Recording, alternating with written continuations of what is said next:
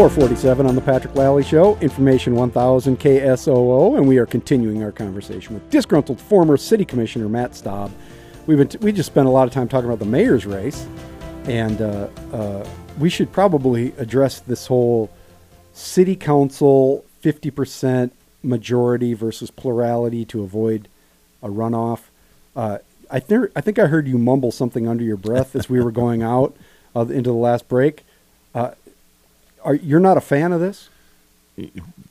No, not really. But then again, I don't really care either. But it's obviously a very thinly veiled attempt to keep the Teresa Stehlys of the world off the council. Let's just call it what it is, and that's exactly what it is. Yeah, and I don't, I, I really don't know where it's coming from. I understand that uh, some of the folks on the council and the mayor probably don't like Teresa that much, but that's you know that's life. You know what I mean? You you want different people on. I want Rex Rolfing on the council. I want you know he's leaving, but people like Rex Rolfing, people like Michelle Erpenbach. And I mean, you want a you want a, a, a variety of folks You on do. there, and for whatever reason, she won an election. You know why she won an election? Because she worked harder than anybody else. There you go. And you know why Kermit always won the election? Because he worked harder than anybody on the planet. yes, He's That's the hardest exactly working man in politics by far. Not even a close second. No, and Teresa learned that from him, and now uh, other folks have sort of built on that model. I mean, I would.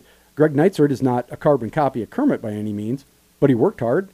You know, nobody knew who Greg Neitzert was. He went and he that guy knows more about uh, uh, shape places, the the whole zone planning and zoning rewrite than any probably a lot of people in City Hall. Yep.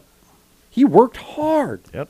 And that's really the key. And, you know, money is an issue when you get into those runoffs. I don't care what they say.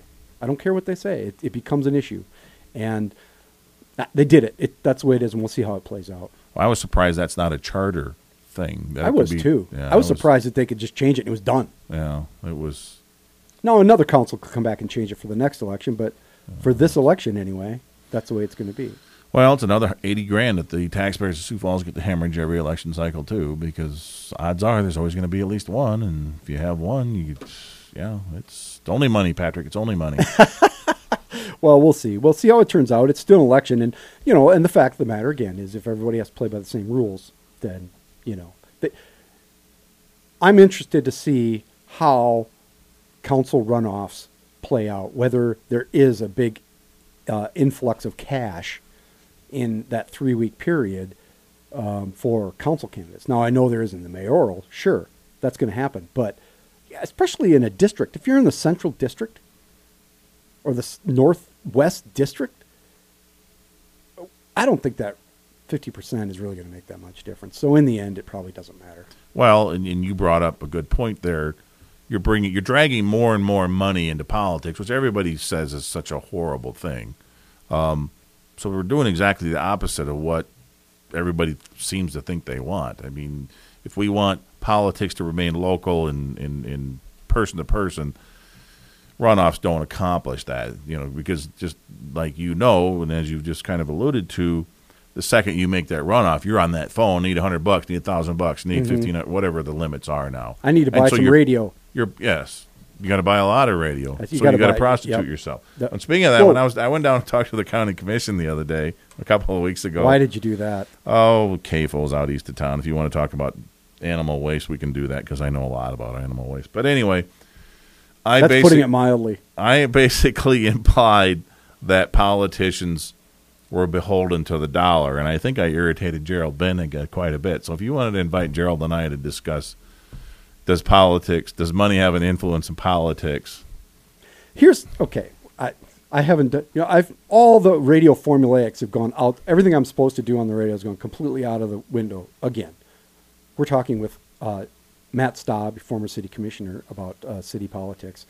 Um, there, I did it. Uh, the money in politics. Let's talk about this for a second. I think the biggest problem in politics generally, even locally, is not so much who gives, but the way it's reported.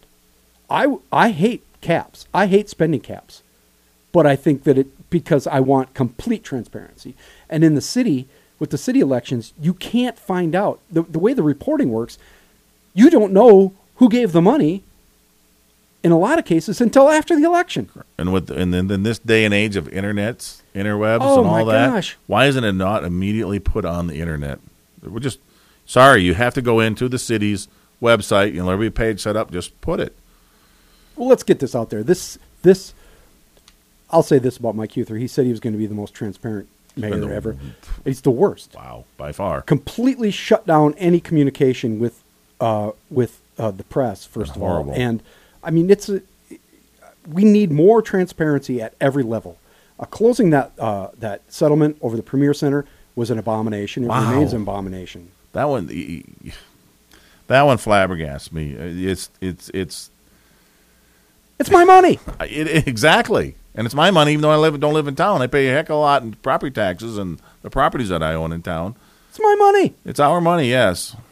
And why can't we know anyway? If if everything was fine and dandy, what's the problem? Right. Right. Who screwed up? And why is it in this state? And Patrick, you and I are you know lockstep on this issue. Why does nobody care? I don't know. You can't make them care. I And it just it makes me sad because you and I had a little bit of back in your former life. Yep. I emailed you back. Go after these people. We are. Nobody cares. And I Right. said, You're right. I do. You and me and 14 people and in now the state it- of South Dakota. And care. now they're like, and now there's this corruption, corruption. There's it's not corruption. it's arrogance.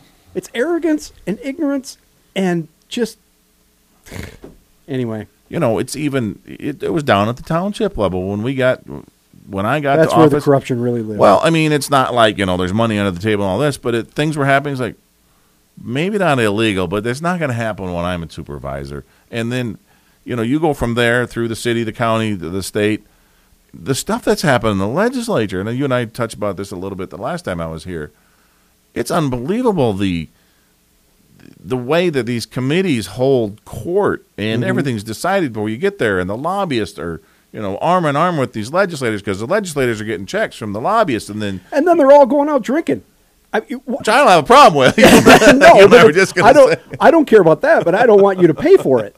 You know what I mean? That's uh, I transparency, um, uh, ethics. Uh, I, Marty Jackley was on the program the other day, and he said that that we should be able to open up emails. All email on a except for stuff that's like medical records or something like that. Okay. personnel issues and such. personnel issues, that's fine. But email should be public record. And people just lose bladder control when you bring that up. But uh, we wouldn't know about Chris Christie's shenanigans with Bridgegate without email. That's what it is, people. and if you're talking to your kids on your work email, get a Gmail account. Anyway, what, see now you got me all worked up. We're gonna we're gonna take a short break here. We're gonna come back. We- We'll have like a second maybe. All right. We got to do a break. This is the Patrick Lally Show on Information 1000 KSOO.